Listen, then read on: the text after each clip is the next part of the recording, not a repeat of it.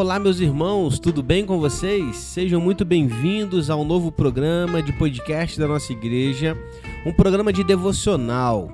Todos os dias nós postaremos um novo podcast com uma devocional muito simples, com uma pergunta, uma resposta, uma leitura bíblica, um comentário a respeito dessa leitura e, em seguida, uma oração. Esta devocional virá baseada do livro Catecismo Nova Cidade, que tem a introdução de Timothy Keller. E eu quero convidá-lo a participar conosco todos os dias. De segunda a sexta, nós iremos aqui postar um novo podcast pela manhã. E você, então, poderá escolher o melhor horário do seu dia para que você possa acompanhar conosco esta devocional. Você pode fazer isso sozinho, pode fazer isso com a sua família, da forma como você assim achar melhor. E eu o convido, então, para esse primeiro momento, para essa primeira devocional. E apenas hoje você ouvirá essa introdução. A partir de amanhã você vai sempre ouvir apenas a devocional como ela realmente é, tá bom? Sejam muito bem-vindos, espero que você goste e compartilhe também com outras pessoas, para que mais e mais pessoas sejam alcançadas por esse podcast, pelos canais da nossa igreja e sejam aí alcançadas pelo Evangelho verdadeiro de Cristo Jesus. Deus abençoe muito a sua vida e que bom que você está aqui com a gente.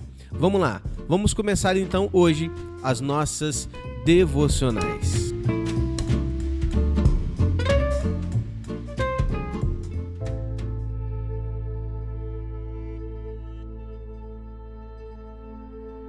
Qual é a nossa única esperança na vida e na morte?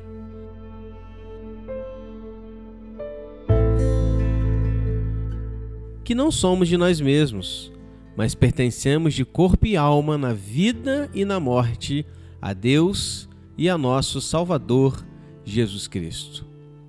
Apóstolo Paulo, escrevendo aos Romanos, capítulo 14, versículo 7 e 8, disse assim: porque nenhum de nós vive para si, e nenhum morre para si. Porque se vivemos, para o Senhor vivemos. Se morremos, para o Senhor morremos. De sorte que, ou vivamos ou morramos, somos do Senhor. João Calvino, comentando sobre esse texto, disse: se nós, portanto, não somos de nós mesmos, mas do Senhor, está claro o equívoco que temos de evitar e o rumo que devemos dar a todos os atos de nossa vida. Não somos de nós mesmos. Não devemos permitir que a nossa razão ou nossas vontades influenciem nossos planos e feitos. Não somos de nós mesmos. Não devemos colocar isso como alvo para buscar o que nos é mais conveniente. Não somos de nós mesmos. Tanto quanto possível, devemos nos esquecer de nós mesmos, de tudo que é nosso. Por outro lado, somos de Deus, portanto, devemos viver e morrer por Ele. Somos de Deus, que a sua sabedoria e sua vontade, portanto, governem todos os nossos atos. Somos de Deus, assim que todas as áreas da nossa vida lutem por Ele como nosso único alvo legítimo. Oh, quanto esse homem tem proveito se, ao aprender que não pertence a si mesmo, retire o domínio e o governo de sua própria razão para entregá-los totalmente a Deus.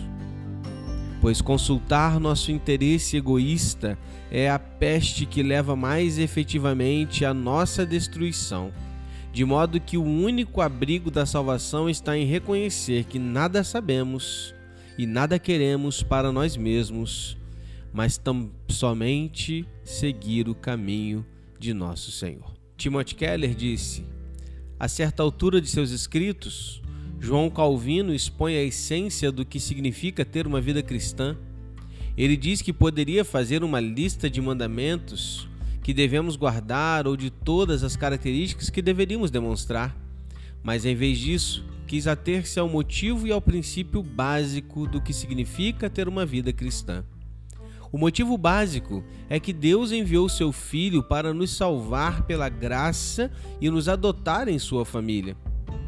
Agora, por causa dessa graça, em agradecimento queremos ser semelhantes a nosso Pai. Desejamos a semelhança familiar. Queremos ser como nosso Salvador. Desejamos agradar a nosso Pai. O princípio básico, então, é o seguinte: não vivemos para agradar a nós mesmos. Não podemos viver como se pertencêssemos a nós mesmos. Isso significa várias coisas. Primeiro, que não determinamos para nós o que é certo ou errado. Entregamos o direito de determinar isso e dependemos totalmente da palavra de Deus. Também, abrimos mão do princípio operante que em geral empregamos na vida cotidiana.